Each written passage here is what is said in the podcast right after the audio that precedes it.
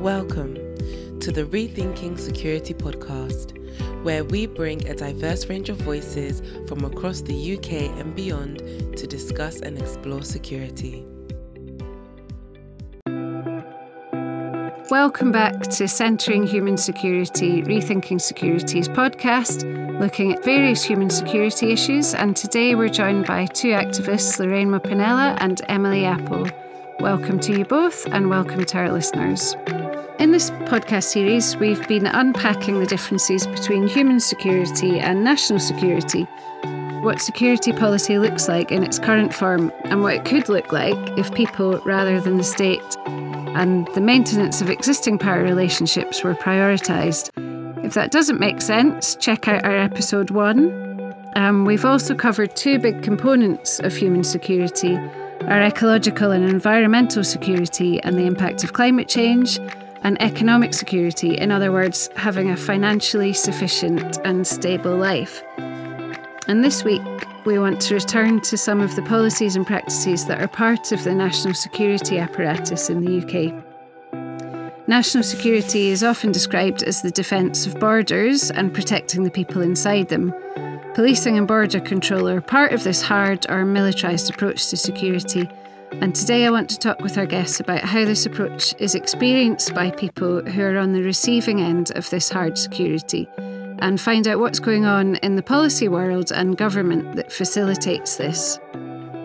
In today's episode of Centering Human Security, we are joined by two activists, Lorraine Mponela and Emily Apple. So, welcome to you both. Uh, hi everyone, my name is Lorraine uh, Masiya Mponela. I'm originally from Malawi, but I live in Coventry now. I am now a refugee from last year, but uh, I've been an asylum seeker for the past seven years. Uh, so in Coventry, I'm part of Coventry Asylum and Refugee Action Group, in short, CARAG and the CARAG is a signatory for Status Now for All campaign, which campaigns for status regularization of all migrants who need uh, legal status in this country. So I represent CARAG on Status Now for All campaign. Thank you. Thank you. And um, you wrote a blog post for Rethinking Security back at the beginning of the COVID lockdown, I think. So um, we'll have some links to all those organisations and to that blog post in our podcast description. And Emily, would you like to introduce yourself?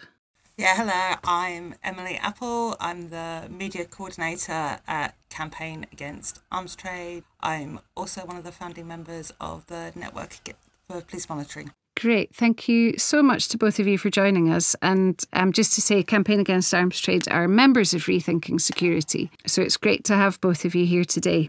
We can't cover all the issues related to policing, border control, and other internal or domestic security policies like counter-terror. But Rethinking Security has a number of members who work across those issues, and we take it as a given that we're living in an increasingly height- tightened um, so called security environment in the UK, with more dr- draconian policing and harsher immigration policy, for example and that these policies have a disproportionately negative impact on the human security and day to day lives of people of colour, and others who are minoritised in the UK. Um, so, Emily and Lorraine, it's really clear at the moment that the rhetoric around crime and immigration is all about a certain kind of security. Securing the UK's borders, stopping people being here illegally, as it's called, um, and tightening security around protest, as well as being tough on crime. In fact, very recently, legislation has been passed on crime and immigration that is pretty oppressive and, let's be honest, quite brutal in its approach. But I'm kind of interested to start this discussion taking a bit of a longer view. Um, and I wondered if you could give us a bit of background on how we've got here. Um, maybe, Lorraine, first of all, you could tell us a bit more about how we have got to this very punishing climate for immigrants and particularly for asylum seekers and refugees. You know, open up just talking a bit about border control. I understand a hostile environment has its long history from maybe 1940s or something like that. But myself, because I've been here for maybe last 14 years or so, so the experience that I have had is mainly around from 2012 when Theresa May came in and a lot of changes were were brought in. So I also understand that the Home Office uses what some people call the 4D strategy, which is if someone was working, they would stop you from working, you become destitute, um, they will detain you they, so that you can be deported. And then the 4D, some people talk about death, where all these 4Ds, all these 3Ds, destitution, detention, and deportation, people, we have seen people dying along um, along the way.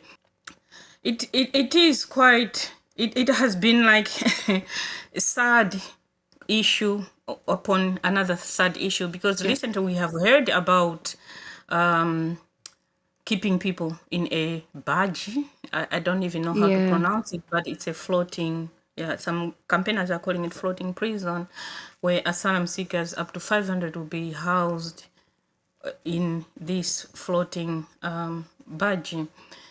It's my question is why can't people stay in the community where everyone else is? Why should people be, you know, put isolated in wa- on on top of water and stuff like that? Even for the illegal migration bill, there are no safe routes for people to get here. So if people try and they're running away for their lives and they manage to get here, apparently they cannot they cannot claim asylum. I understand that that is illegal um, in terms of international law around asylum, and hopefully, um, this that will be challenged in the courts. But to me, it, it seems to have such an impact on the human security of people who are already fleeing persecution or war or economic hardship and even climate breakdown as well. It seems not just to be about um, hostility against a few people, but blanket policies that, as you say, create these four Ds. Emily, I don't know if you want to say, if you could say a little bit more about the militarisation of, of borders. Yeah, so we're seeing increasing militarization of borders, and there's an increasing crossover between the arms companies that profit from causing death and destruction in people's homelands and then causing people to flee, and then those same companies making vast profits from the militarization of borders. So we've got companies like Thales, like Airbus, like Leonardo, that are all major players in the arms trade that are also involved in border control. And a lot of that is to do with surveillance, surveillance drones, um, but also the sort of mechanisms for um, controlling people, for, for trying to keep people out. What what kinds of mechanisms are those? Could you give some examples? So when we're sort of talking about drone technology, Thales make the drone that is used um, across the channel to try and monitor small boats. So yeah, so they, they make the Watchkeeper drone that they've made in conjunction with Elbit Systems, um, the Israeli arms company, and they use that for channel control. Um, British Aerospace have a massive contract with the government for border control and surveillance and monitoring people. And like so much of this, this seems to be about profit for these companies rather than human lives. Hmm. And as I said, the same companies are profiting from killing people around the globe, are also profiting from the hostile environment and trying to repress and turn back people seeking sanctuary on our shores. Hmm. Why do you think that hard security approach is taken? You know, is is it just because um, these powerful companies are making money, or what, what's happening at a policy level in Westminster and in, I guess, mainly in this discussion today, in the Home Office in particular, to encourage that? Are there links between national security, the sort of the foreign policy part of security, and internal security in the UK? I mean, most of the links at the moment seem to be about scapegoating.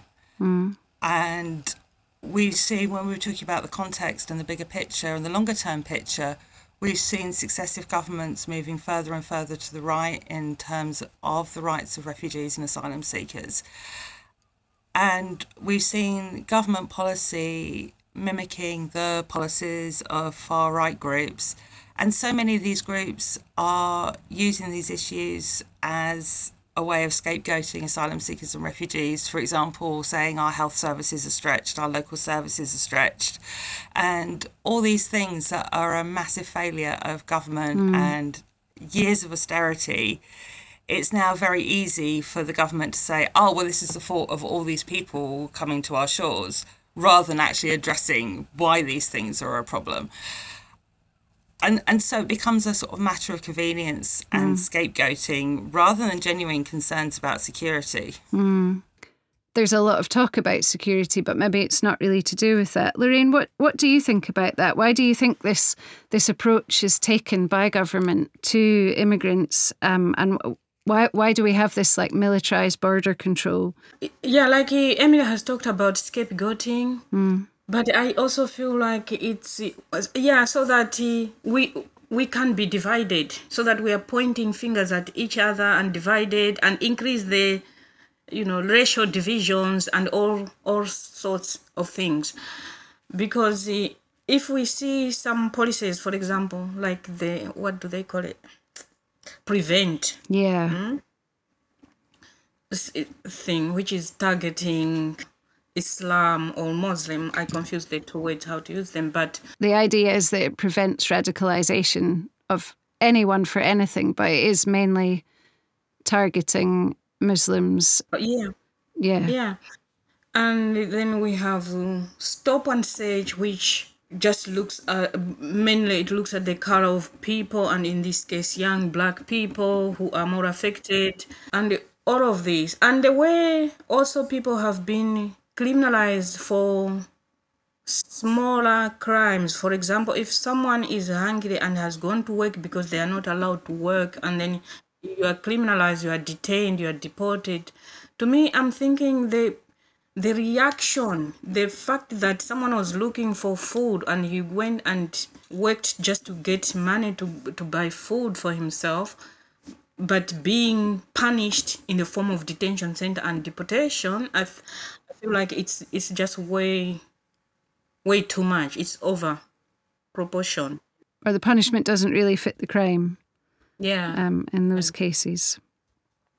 And so it's it seems like you're both saying that really the the policy is poli- these security policies are the fact that these security policies are exist are to divide us to scapegoat some against the other and and particularly um, create racial divisions. So, in episode one, we looked at the way that national security is about dominance, security that's about having power over people, rather than a security that works for everyone and that includes people in policy making um, about their own security and human security.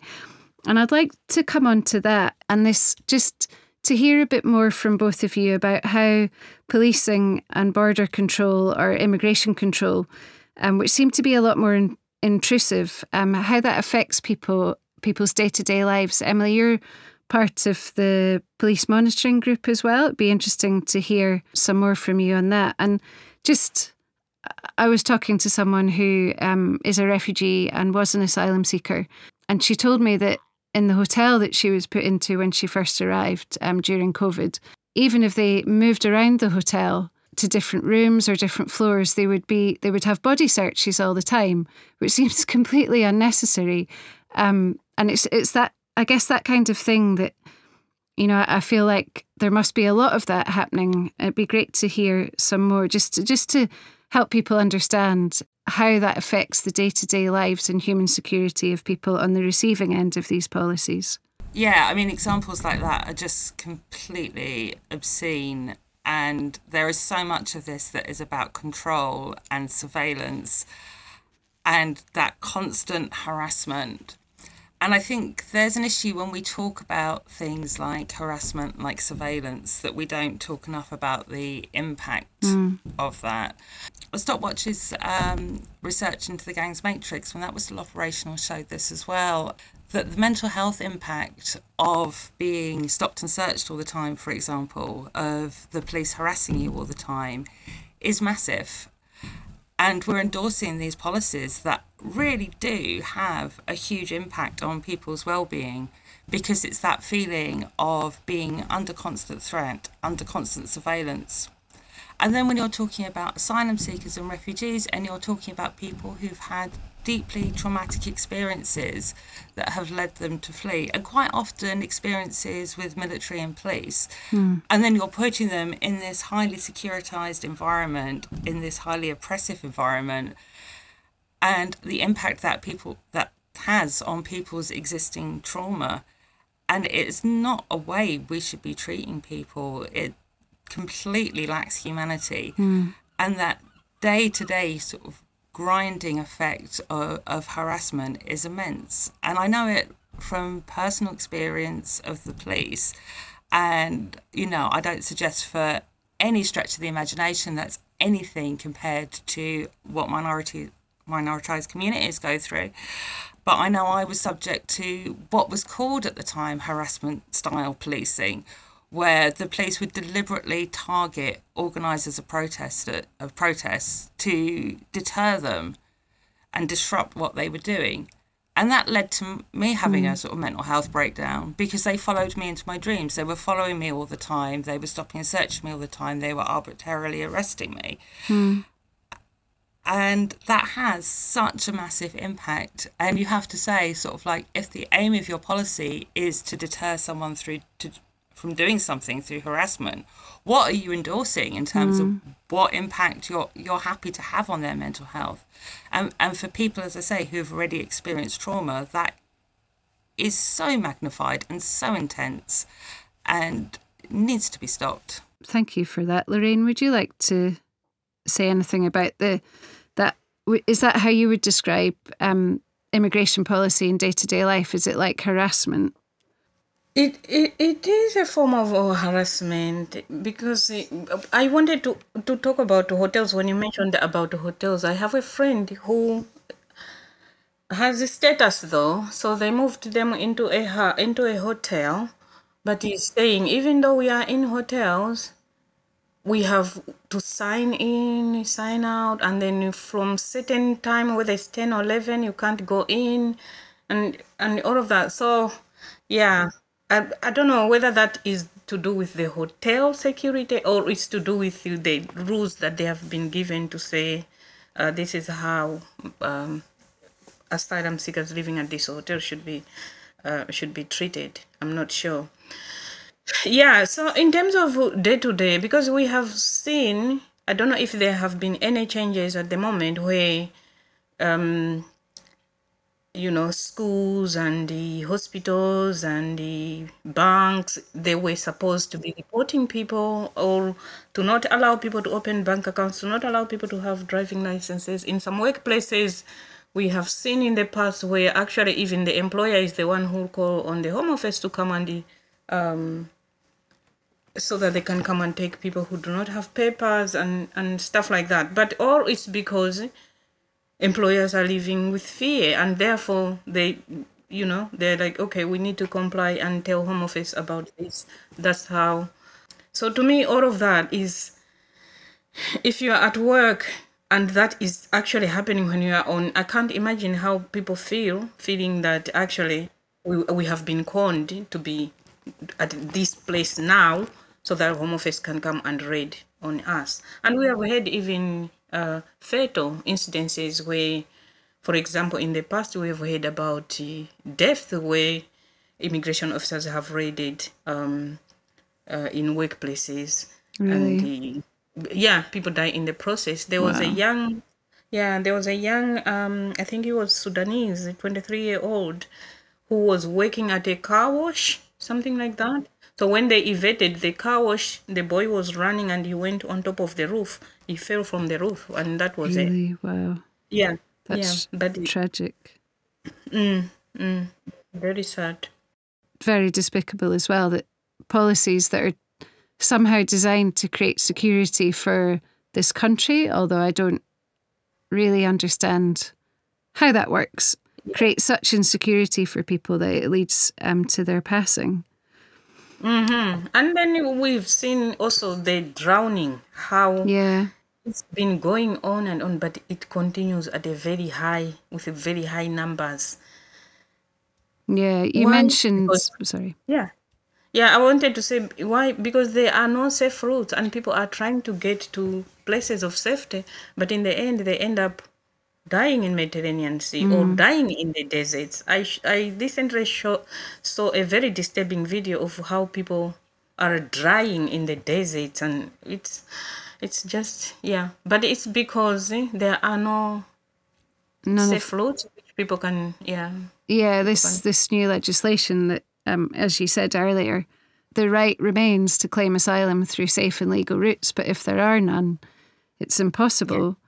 I want to come now to ask you both what a human security approach would look like. So we describe, or the UN describes human security as security policy that's centred on humans, and we would also include our ecosystem, the planet, in that as well. Security that is about putting people first and ensuring issues like our food security, our economic security, our health, um, our housing is taken care of, rather than starting from a national security perspective. Um, think how can we keep the state secure, the status quo, um, the same power dynamics. Do you think human security is a useful framework for rethinking policy um, towards immigration and policing? And what, what would that look like to you? Yeah, so I'm I'm someone who believes in the power of community.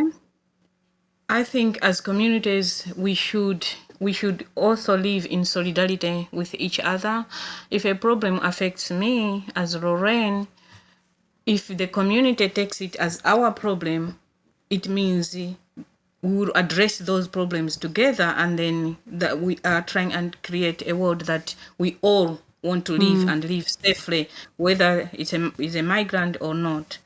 Yeah, but I also think all these detention centers that we have, I don't think they are uh, necessary, and there are some. I I I I I feel like they should just you know they should just close basically.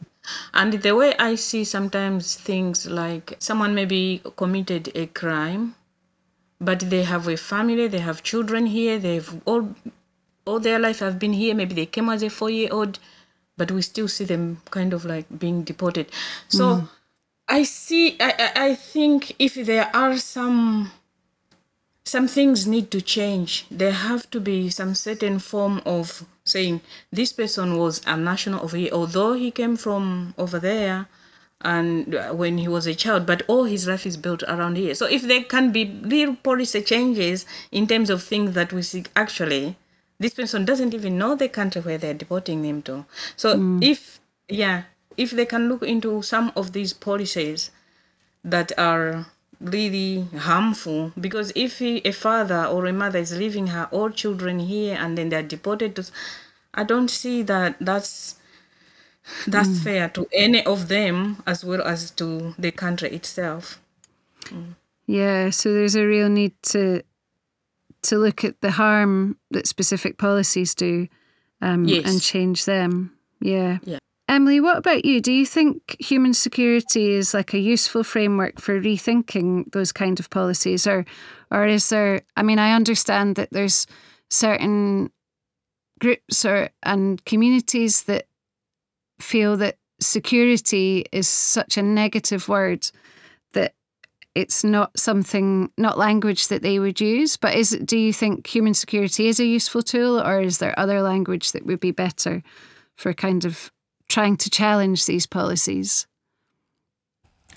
So I think it's, I mean, it's obviously a better term and it's sort of useful within that context because unless, like, it, it, it just makes no sense that we see things in isolation, that we don't count the UK's colonial past and colonial present when, when we're talking about immigration policy, that we don't look at the cri- climate crisis, that we don't look at where we're selling weapons to, where wars are being fought, where the UK has got some culpability in that, and as a sort of global community, sort of rethinking how we frame everything.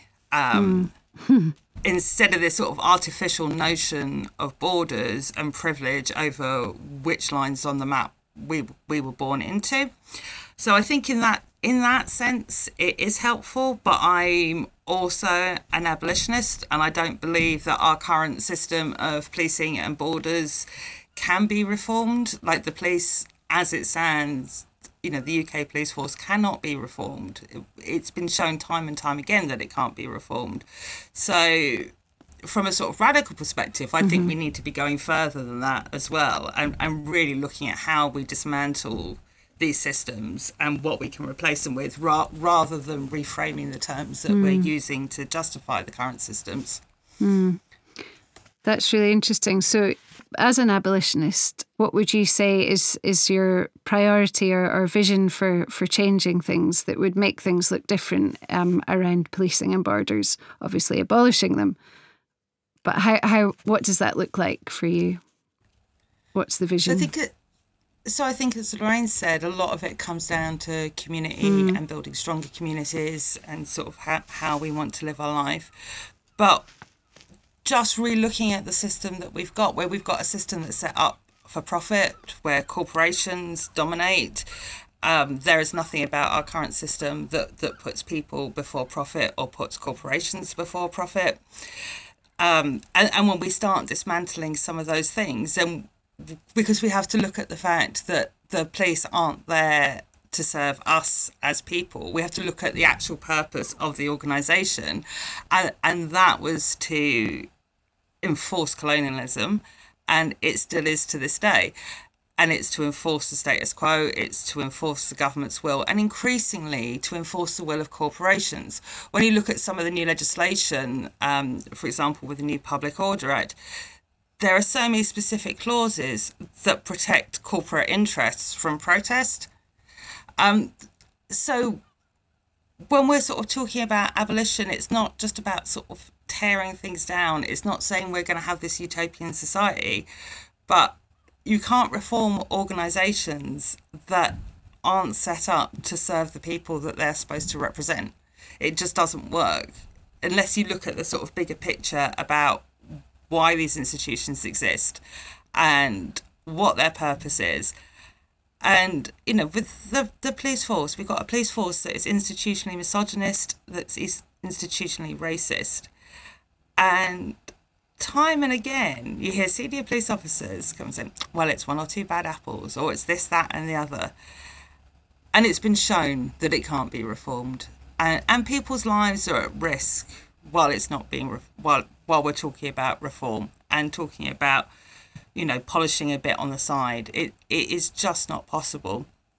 But the more we community based solutions, the more that we look at ideas around direct democracy and how we can do more forms of sort of self government within our communities and devolve that power away from a few powerful interests and corporate interests, the more likely it is we're going to have a society that is fit for all of us and our communities rather than a, f- a few rich people and a few corporations. Mm. Thank you. And Lorraine, does that chime with what you would say as well about um, the changes to the structures? Um, you mentioned like looking into the harm that's done about them, but also community. Is that building stronger communities? Is that the priority really as well? Yeah, uh, generally myself, myself, my um, I'm so concerned about the pride of oppressed people everywhere. Mm-hmm. But I'll I start with where I live, which is here in the UK. So um, yeah, um, I call for dignity for everyone, and more so for migrants who are still um, in the process of regularizing their status. Mm.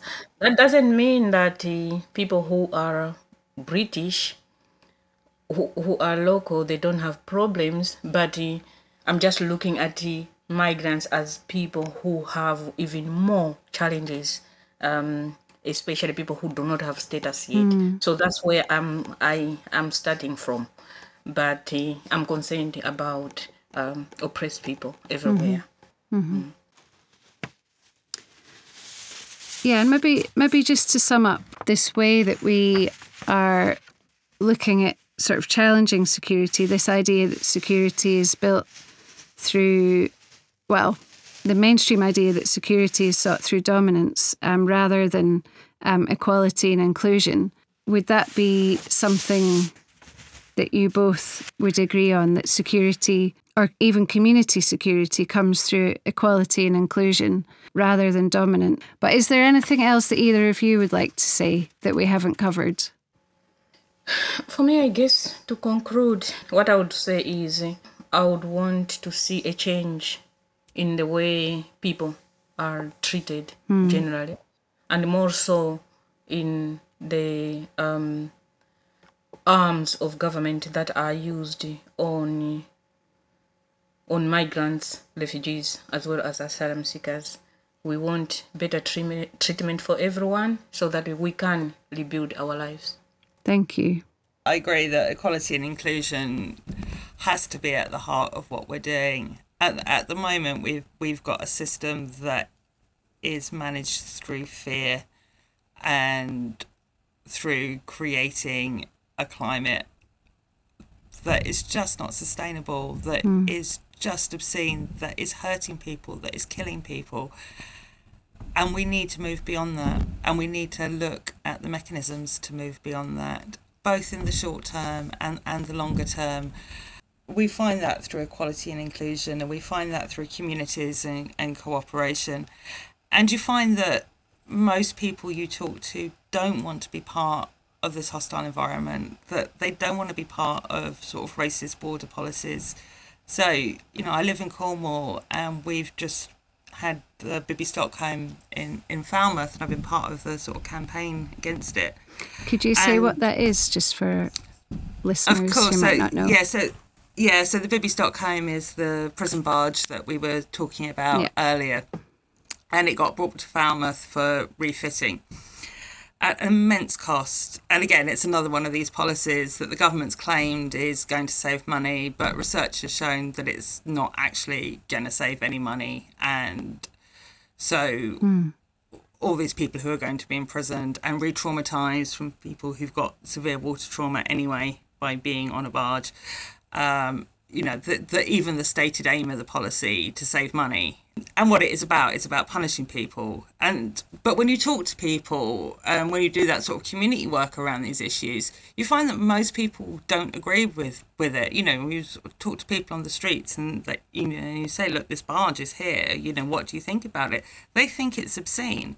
So i don't think this the policies of this government necessarily represents people mm. and communities and what they want and think and and so we need to be doing that work in our communities. We need to be talking to people. We need to be breaking down these issues. You know another example from down here we had the far right protesting against refugees being in a hotel in Newquay. And it was the same kind of things that, that they were playing on that fear and they were playing on a community that has suffered under austerity. It's suffered from second homeowners it you know that there are huge problems of deprivation in mm. some of our communities but this is not the fault of refugees and asylum seekers.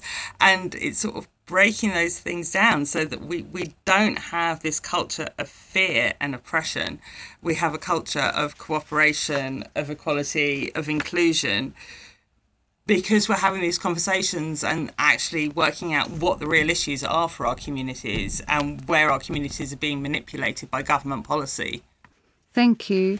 Um, and I really want to thank both of you for giving up your time to discuss this today. We often get asked by supporters of Rethinking Security and some of our members support the member organisation supporters about the links between militarised security, and other justice issues. And I think that you've both really helped unpack exactly that today um, the connections between this hard approach to security that might look obvious on a national and international level, but how that is connected to issues of um, racial justice, of justice for migrants in this country, and where those connections are. You know, you've both mentioned the companies that make profit from both of those things. Then it becomes convenient for us to be divided in policy um, or by policies. And in fact, actually, that that's not really what people want to see, and that a security that is about community based solutions be far more appropriate. And that then links back to the international that security through inclusion, diplomacy, discussion is also much more beneficial. So thank you both um, for your time today. Thank you. Yeah, thank you very much. We'll link to lots of your work um, in the description um, so people can check that out. So that's all we've got time for today. In the next episode, we'll be looking at something that again is both deeply personal and political. That is our health and what the differences are between the government's idea of health security and some of our network members and friends who work on the issue. So, between now and then, don't forget to follow us on LinkedIn and Twitter, and you can catch up on previous podcast episodes on Spotify or SoundCloud. And you can also sign up for our newsletter, and there's plenty more in the description below.